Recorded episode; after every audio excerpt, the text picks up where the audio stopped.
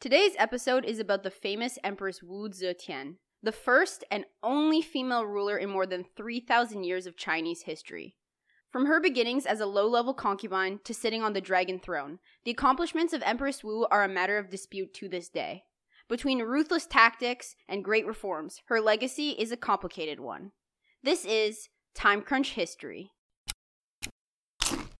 Howdy, and welcome to Time Crunch History, a quick history podcast.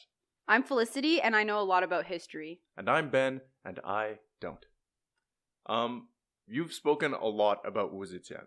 You- Have I now? You've wanted to do this episode for so long. I have.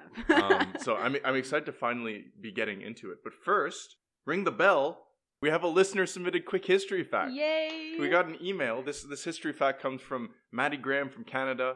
Uh, and let me tell y'all, yeah. I'm excited. Tell me what it is. Let me What tell you it? what a great history fact. So, you know Liechtenstein, Liechtenstein. I can't say that I know much about Liechtenstein. Yeah, uh, probably not because it's a really small country. The it's actually the sixth smallest country in the world. But alas, that is not the history fact. That'd be that'd be kind of a bad His hit. fun history fact: Liechtenstein. It exists. it's a country. So, um, he- he- here's the history fact. Spill it already. so Liechtenstein disbanded its army, its military, in 1868. Uh, but before it being disbanded, the army's final deployment was in 1866 to the border between Italy and Austria, where Liechtenstein sent 80 men. And what happened doesn't matter. Wait, was that their whole army? No, they left 20 men behind. Oh my God. so of the 100, they, they sent 80% of their army to the border. It's like their whole population. it's a very small country. And while the 80 men were there, there was apparently, quote, really nothing to do but sit in the beautiful mountains, drink wine and beer, smoke a pipe, and take it easy. Sounds like what I want to do Yeah, all the time. this engagement was so peaceful that they left with 80 men and they came back with 81. Nobody really knows how or why. They hung out with someone in the mountains, and he's like, they're like, "You want to come to Liechtenstein?" He's like, "Hell yeah, you guys are so cool." He's like, come to what? Okay. That's so weird. How, how did, do they know how they got this guy? Nobody knows. There are theories that it was like some Austrian liaison officer, uh, but there's really nothing to prove or disprove that. So the fact sent in by Maddie Graham from Canada is that Liechtenstein left with 80 men and came back with 81. The world's most. Successful. I feel like that's the most successul Yeah, battle, exactly. like war. it's it's so peaceful. We made a person. oh. oh. All right. Uh, so thanks, Maddie, for that great history fact. Um, we really enjoyed it. Yes, we did. All right, so down to Wu Zetian. Where do we where do we start? Where's this where's this history come into play? So Wu Zetian was born in 624 CE. She was born to a pretty wealthy and like prosperous, marginally well-off family. Mhm. Um, and her father ended up becoming chancellor during the early days of the Tang Dynasty. Wh- What's a chancellor? Like a don't- bureaucrat? Is a bureaucrat. Yeah, it's like what a chancellor does here now. I don't know what chancellors do here I now. think they like advise the king. So at a young age, uh, Wu Zetian was really well educated. She knew music, history, and politics. She could write poetry. She could uh, do calligraphy, That- which that sounds like unusual for women at the time, from That- my limited knowledge yes, of yeah, women's yeah, yeah, rights throughout the ages. just think back on some of those uh, historical fiction movies. Ah, yes, the Golden Compass. oh my gosh. Um, yeah, exactly. So it was really unusual for a girl at her t- at at the time. Mm. Uh, most women were not well educated, dis- or not as well as she was. So our story really picks up kind of around the age when she's around 14. Mhm. Um, at the age of 14, she becomes a concubine to Emperor Taizong, which is kind of like winning like a beauty contest. It's essentially like she was really, really pretty. But a, a concubine is like a, a mistress, right? Yeah. Okay. But like, so like, I think it should be clear that like, while the like primary duty often associated with concubines is like of like a sexual nature, there was a lot of other duties that they did, sometimes instead. Hmm. So like, she was like a maid. we don't really know what she did, but we can kind of assume it was a little bit of everything. Yeah, Mm, she was a concubine. okay. We'll leave it at that. Yeah, yeah. History is history. She was one of nine concubines, actually. Uh, and she was ranking fifth. So she wasn't like even that important, honestly. Because there's like the wife, and then there's like all of the concubines, and they're ranked in order of like preference and stuff like that, blah, blah, blah. But we're not getting into that. Okay, so she's concubine number five for Yeah. Emperor Taizong. yeah, exactly. So, like, I think at this point, you probably might be asking, how the heck did she. Yeah, how do you go from how do you go from Fifth favorite concubine. to empress of the country? exactly. Yeah. So even though Wu Zetian was not the emperor's favorite concubine, she was very, very beautiful, and it was to the point that at one point, it, there's like a story about how beautiful she was. Emperor Taizong, he got mad at her, Mhm. but he said that he couldn't kill her because she was too beautiful to die. Or maybe you shouldn't be killing people if you get mad at them. Bro, let's not impose our contemporary opinions on. mm, yes, us and our heightened moral senses. Uh, so Emperor Taizong really did enjoy Wu Zetian's company. Uh, she would regularly go places with him as his servant, and um, she was pretty close to the emperor for the fifth favorite concubine. Yeah. However, in the summer of 649, Emperor Taizong suddenly became ill because he was taking pills that were prescribed to him from his alchemist. We know from a previous uh, episode, don't take pills from alchemists. Yeah, it's probably poison. Probably gonna kill you. I actually, I think there's a really popular song about that summer. The summer of 649. Anyways, he dies. okay, the emperor dies. Great. So you probably might be thinking at this point, this is when she becomes empress. Obviously, Yeah, number five concubine. The dude dies. It's empress time, it's baby. empress time. I changed his bed sheets once. It's empress time, You'd baby. be wrong. Oh, So remember how I said she was super beautiful? yeah. Well, she like four times. garnered like a lot of attraction from young men at court, and one of these young men was Prince Li Zhi, who was the son of Taizong, and he ended up becoming the next emperor, Oh. Gaozong. Oh, So this was a very big faux pas to do at the time, but uh, Wu actually began an affair with Li Zhi um, while she was still the concubine to his dad. Isn't that weird? so weird. Yikes. I, I don't like this. yeah. Yeah. But uh, Li Zhi was really deeply in love with Wu, and obviously there was like a lot of rules regarding like having an affair with your father's concubine, so he like could not do anything about it. I it. feel like you only really need one rule. Just the one rule. Don't have an affair with your father's concubine. yeah, You don't need that many. He had nine. He doesn't need that many. No, he doesn't need that many rules. oh yeah. So when Taizong died, Wu and all the other concubines had to shave their head and be go live in a, a temple as a nun for the rest of their life. That was the policies. If you're the concubine of the emperor, when he dies, you got to go live out the rest of your life as a nun. So at, at the time, was it seen as like a privilege to be the emperor's concubine, or was it? Oh, sort Oh of, yeah, Oh, so it was like you wanted to be one of them. yeah. Okay. It that- wasn't like like I'm gonna say like a concubine and like a mistress I think are different. Like I I don't I don't know how to explain it, but like they aren't like irrelevant. Like they had a position. That's a position being a royal concubine. So it's kind of like being in the top one percent of OnlyFans creators. You're kind of you're hot. Yes. You're like you're you're out. You're so hot to like be able to like live in a fancy place with a fancy guy. Yeah. the best sugar daddy. Yeah. Okay, that that changes my perception of things. yeah. I thought it was kind of like no, they weren't just like they weren't like sex workers. Like they like had like they're Loki status. like mini empresses or like lower level empresses. Okay, cool. Yeah. Gotcha. Yeah. So she was supposed to go live out the rest of her life in a Buddhist temple. Hmm. This was the common pra- common practice after the death of an emperor because the concubine wasn't supposed to be passed on to someone else or wasn't supposed to be involved in someone else and they're supposed to maintain their chastity after their uh, emperor dies. Mhm. However, when Li Zhi became the emperor, he took the name Gaozong, and one of the first things that he did was to send for Wu and to have her brought back to court as his first concubine, even though like he already had like other concubines and a wife. hmm. He just like slipped her in that the she kind of passed the line. She passed the wait list. Yeah. She got ahead of the wait list. yeah. So I still so how do you go from first con even first concubine to empress is a logical leap. So how how did she go from first concubine even of the emperor to Empress of China. Yeah, because typically the empress would be the wife. Yeah, true. there's and a wife he had a and wife. then there's concubine. Yeah. Yeah. To this day, Wu actually remains infamous for the spectacularly ruthless way in which she disposed of Gao Zhang's first wife, the Empress Wang, and of his senior and more favorite consort, known as the pure concubine. I'm I'm all ears. Yeah, this is this is the part where it gets juicy. This is the juicy part. Well, it's actually kind of messed up. So, Lady Wang had no children, and Lady Xiao had a son and two daughters. Xiao was the first, the pure concubine. Yeah, in 652 CE, Wu ended up giving birth to Li Hong, which is a son, and in 653 CE, she had another son, Li Xian.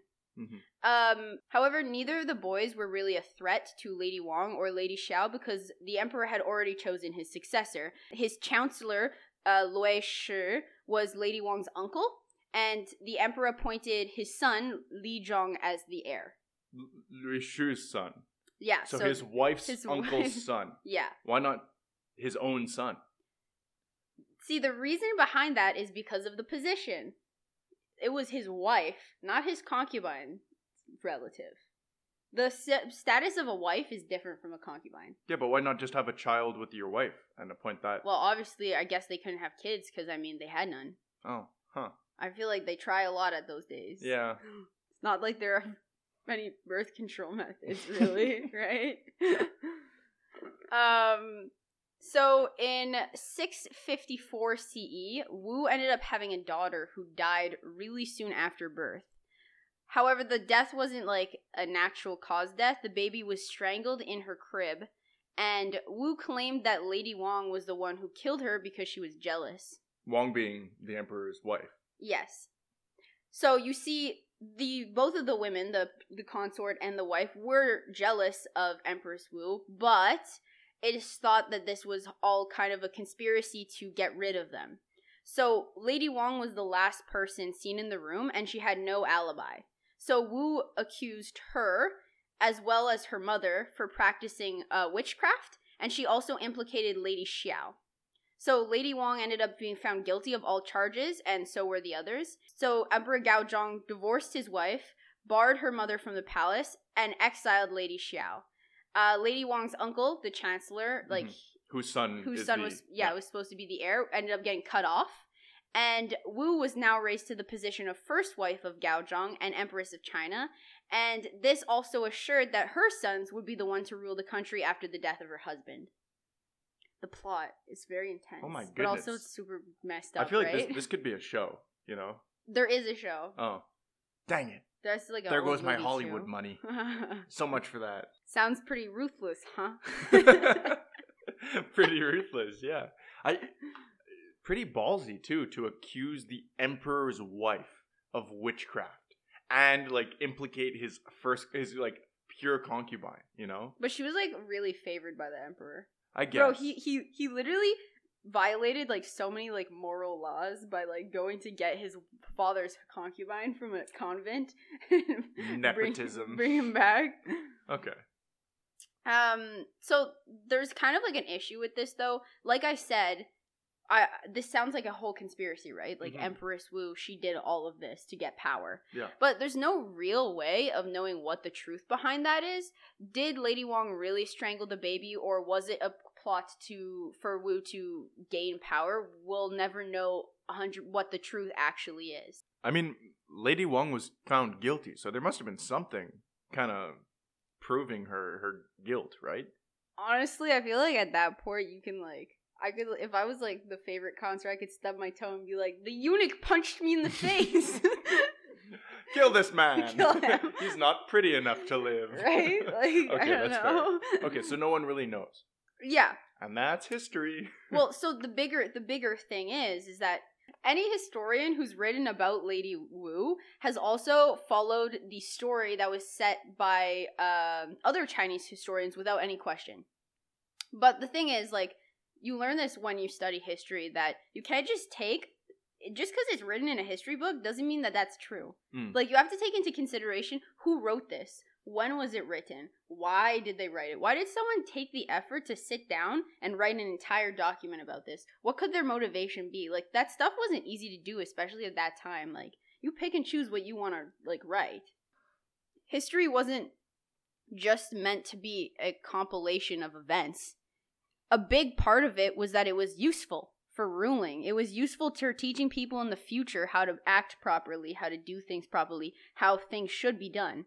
So it was more like it was kind of like a guidebook. Hmm. So it had a function, Yeah, it wasn't for the purpose of. objectively having the Huh. proof of the past. That's interesting. Yeah, which is another wa- reason why it's possible that people that the historians lied because nobody liked that there was a woman in power. So, if you think about all of these external factors, the historians have always portrayed Empress Wu as ruthless, conniving, scheming, and bloodthirsty. And she definitely could have been all those things. And she also could have definitely murdered her own daughter to gain the throne. But you should also, like, take these claims and consider them only after thinking about what their sources are. A woman in the most powerful position in government threatened the traditional patriarchy, and the court counselors, ministers, and historians claim that Wu upset the balance of nature by assuming power which belonged to a man. So obviously, we're jumping a little ahead in the story, but all of the historical records of her are with this one thing in mind that she became an em- she became an emperor when she was not supposed to be in that position. That's a position for a man, Hmm. not a woman, and that was wrong. Hmm. That's what they thought. Now, the story of the murder of Lady Wong and Lady Xiao. So yeah, plot twist. They also both got murdered after being. Oh, so not only were they exiled, divorced, and barred from. They're also position- murdered. Ah, yeah, yeah. okay. So the story is also kind of suspicious. So historians claim that Wu ordered Lady Wong and Lady Xiao murdered in a really terrible way. Uh, she had apparently had their hands and feet cut off Oh and God. had them thrown into a vat of wine to drown. The thing is, there is literally like a super similar story of uh, Lu Zhi of the Han Dynasty who got rid of her rival uh, Qi Zi in the same way. Lu Zhi was an instantly recognizable villain to the people of China, and linking Wu with her through the murders worked to destroy Wu's reputa- reputation. So the story of Lu Zhi was kind of like folklore, right? Yeah, like kind of like it it, would ha- of be it happened apparently, but it's like too. It was so long ago that it got to the point where it's like, it's, this is a crazy like folk story kind of vibe. Oh, okay. So it would almost be like saying that Vladimir Putin is killing people like Vlad the Impaler did back in the day, just because it's like a super flashy way to see, like, Yeah, it's like making a comparison between someone now and someone in the past, it, in a way where it will discredit the person now. mm. so that is suspicious. Yeah. So Wu could have murdered her daughter, but her position as a female in a male role brought her many enemies who would have been happy to pass on a rumor as truth to discredit her anyways. Of course. Mm-hmm. Besides that, the fact of the matter is, however ruthless she was, there were many, many other male emperors who were just as, as ruthless. And that's kind of what it meant at the time to attain power and to keep power. Yet those emperors didn't get called ruthless and villainized. Yeah. So it's you know how like women in a workplace are more likely to be characterized as bossy, but a man is like, oh, a powerful leader if he tells people what to do. Yes. That is an excellent comparison. That's exactly it. Yeah. Mm. Thank you. You're so smart. So at this point in the story, Wu is the first wife. So she's the empress of China. Um, and beginning in 660 CD, she was effectively the emperor of China. Why? Well, she she didn't hold any title, but she was the power behind the office and took care of all of like the imperial business. Mm. Was was the emperor still in the picture? So the thing is, he actually had a some sort of like illness that hit him. Um, it's probably that it was a stroke, and he needed to have his reports read to him. So Wu either read him whatever she felt like, or and then made the decisions on her own, or read him the real reports and then just still acted on her own. So he was kind of like incapacitated, and she just did all the important stuff. So he was effectively a figurehead. Yes, it- no, exactly that. Okay. Yeah. So she was in charge of everything?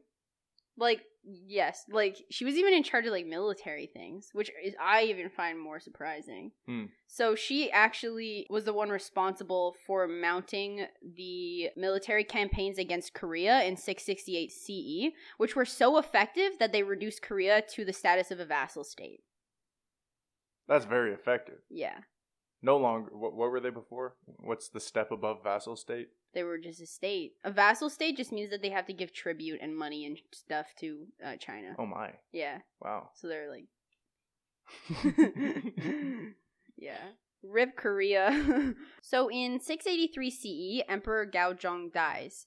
Um, now what follows is kind of like a weird succe- succession of successions. A rigmarole. Yeah, so Wu places her first son on the throne, but later removes him when he refuses to cooperate with his mother and when his wife starts to assume too much power. She then replaces him with their second son, Hmm. but in 690 CE, she forces him to abdicate and proclaims herself Emperor Zetian, ruler of China, and the only woman to sit on the dragon throne and reign in her own name and by her own authority. Did she face any?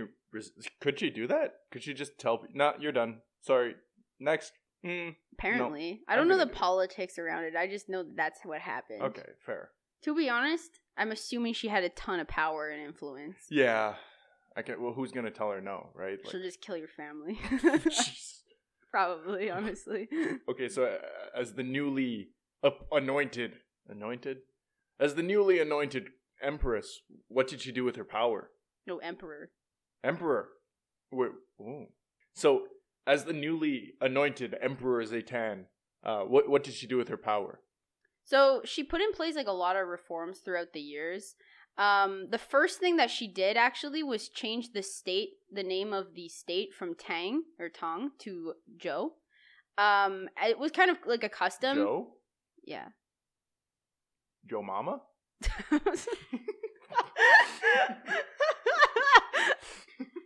A Yo Mama joke three thousand years in the making. oh my god. Alright, let's move over that. So, as I was saying before you so rudely interrupted, it was customary when the dynasty changed to change the name. Because changing the name was resetting history, essentially. Mhm. So each dynasty was considered a new beginning, and when Wu changed the name from Tong to Zhou, Mama? she was she was following this tradition but went further to make it clear that she was the beginning of a completely new era by calling her reign uh, Tianzhou, which is granted by heaven. Okay, so besides changing the name of the dynasty, She did a bunch of other stuff. yeah, like yeah, what? so so she actually like Empress Wu's reign was also marked by a shift away from Confucianism and towards Buddhism. Buddhism. Um, was there a reason for her moving towards Buddhism, or was it just like a matter of personal preference? Yeah, so the thing is, a lot of the Confucian scholars were really against her reigning because it was kind of clear in a lot of the texts the position that women had in society, and it wasn't the same in the Buddhist text. So she was able to use Buddhism to give legitimacy to her reign. Hmm. For example, she actually proclaimed herself an incarnation of the uh, Maitreya Buddha, calling herself Empress Shengsen, which means Holy Spirit. Huh. Yeah. Another example actually is that a little bit after she came into power, there was an earthquake. And uh, the Confucian scholars kind of used that as a reasoning for why she shouldn't be in power because it was violating the natural order of nature, having a woman as emperor. However, Seems she, a bit far she obviously didn't like that, so she actually she kind of took an alternative position. There is a mountain that ended up appearing after the earthquake. She claimed that the mountain was a good omen, and it was uh, reflecting a Buddhist mountain of paradise, Sumeru. So she essentially said, "Oh no, it's a good thing. The heavens are clearly happy that I'm in power. You're wrong." They're so happy they made a mountain for me. Yeah, pretty Huh. much. Yeah. Um. So it was, it was really important for her to shift towards Buddhism. Yeah, so she sh- had there's a marked shift towards Buddhism. Um, she also had like this secret police force that she'd always kind of had this secret police force for as early as 660 CE, and they were spies, and essentially they gave her information about people in court, and uh, gave her warning about early plots in the making, which enabled her to take care of threats to her reign before they actually became real po- problems. Hmm.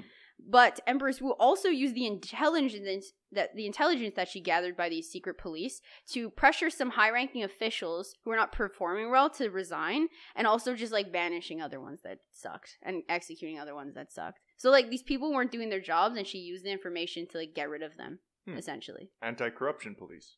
literally. That's cool. So she she was doing good things for the the nation. Yeah, yeah, she did some other stuff. All right, so the thing that I thought that was most interesting that she did was that she actually took in consideration like the opinions of commoners, which was really weird.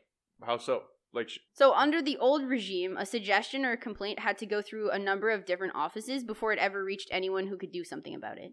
However, Wu like eliminated like the bureaucracy um, and put in a direct line of communication between herself and the people. Hmm. So uh, this one historian, Kelly uh, Carlton, she wrote that Wu had a petition box made, which originally contained four slots: one for men to recommend themselves as officials, one where citizens might openly and anonymously criticize court decisions, one to report the supernatural, strange omens, and secret plots, and one to file accusations and grievances. Which doesn't that seem like low key, super super like progressive? super useful. I, Right. I find it interesting that one of her four categories of like complaint is strange omens and the supernatural, but the, the other three seem super useful. Yeah, her secret police also were Ghostbusters. Yeah, actually. this is how. Actually, this is the original Ghostbusters. Yeah. I can't. That's actually going to be the next spin-off. We had we had women Ghostbusters, and now it's going to be ancient Chinese ghost. Nice. Hold on. That would be so. My. Hollywood money, it's coming back, baby. Honestly, I'd watch that. It could be a sick show. It would be cool. In the realm of uh, public education, she improved education system by hiring better teachers and reorganizing the bureaucracy and teaching methods. Mm. She also reformed agriculture and taxation by rewarding officials who produce the greatest amount of crops and taxing their people the least. She ordered uh, farming manuals to be written and distributed. She organized teams to survey the land and build irrigation ditches to help grow crops and redistribute the land so that everyone had an equal share to farm. Uh, so agricultural under her was like an all-time high. Um, in the military, she started having t- exams that military commanders had to show that they actually didn't suck, Hmm. um, which I thought was pretty cool. Wait, all of these sound like really good changes. Yeah, they are were good. One of the most interesting things that I learned about in my history classes about her was that she introduced a meritocratic system of entrance in examinations for the imperial bureau- bureaucracy. So what that means is that originally if you were going to join the government essentially, Mhm. it was all based off of who you know, whose son you Your were. family status. Yeah, right? Hmm. family status. However, with with a a civil service examination that she put in place, now people who were at lower status could raise themselves. So poorer people could raise themselves and get into these positions in the imperial bureaucracy. Which could fully change your life, right? Yeah. I'm assuming. And the life of like your entire family and like generations. So she had a series of successful military campaigns. She expanded the territory. She crushed rebellions. Uh, she secured the, her borders. She was able to reopen the Silk Road, which had been closed since the plague in 682 CE. She also took back lands which were invaded by the uh, Göktürks under the reign of Taejong and distributed them so they were not all held by aristocrats. so she she really seems to be the people's emperor. Which okay i'm going to point out i actually was going to talk about this later but which is a big thing. One of the the rules about being a good emperor it doesn't matter if you do some things that are bad as long as most of the things benefit the people. So like she might have like it's entirely possible that she did some really messed up things to get into power and she killed a lot of people some people who didn't deserve it but at the end of the day, she ended up having a very peaceful and prosperous reign over like 50 million people. Yeah. The Empress even promoted the biographies of famous women and ended up requiring children to mourn both parents rather than just the dad, which was the practice before then. So, So she- before they wouldn't even mar- mourn their mom. So she was lucky pushing for women's rights. Uh, you can't really talk about women's rights when you're talking about this time period Yeah, I, I because guess they weren't perceived. It wasn't perceived as that. Hmm. but uh in some ways yeah Hmm. yeah towards the end of her reign she ended up becoming much more her power started slipping she got more paranoid and she began spending time with more with her young lo- lovers instead of ruling china uh, in particular she spent time with two brothers known as the zhang brothers who were her favorite and often spent time with her in close quarters so uh, so her paranoia resulted in her in her purging her administration which essentially means she like just killed and like banished and like killed anyone who was suspected of being disloyal. Um, so the efficiency of her court just dropped. Yeah, as she she banished everyone. Or yeah, I mean, she them. also stopped being in court, spending all of her time with the Zhang brothers, sh and she even became addicted to like different kinds of aphrodisiacs. I didn't know that was possible. I mean, I'm addicted to chocolate, so Yeah, call no, me I- addicted to an aphrodisiac. I was gonna say you're addicted to chocolate, so I can see how it's possible. exactly.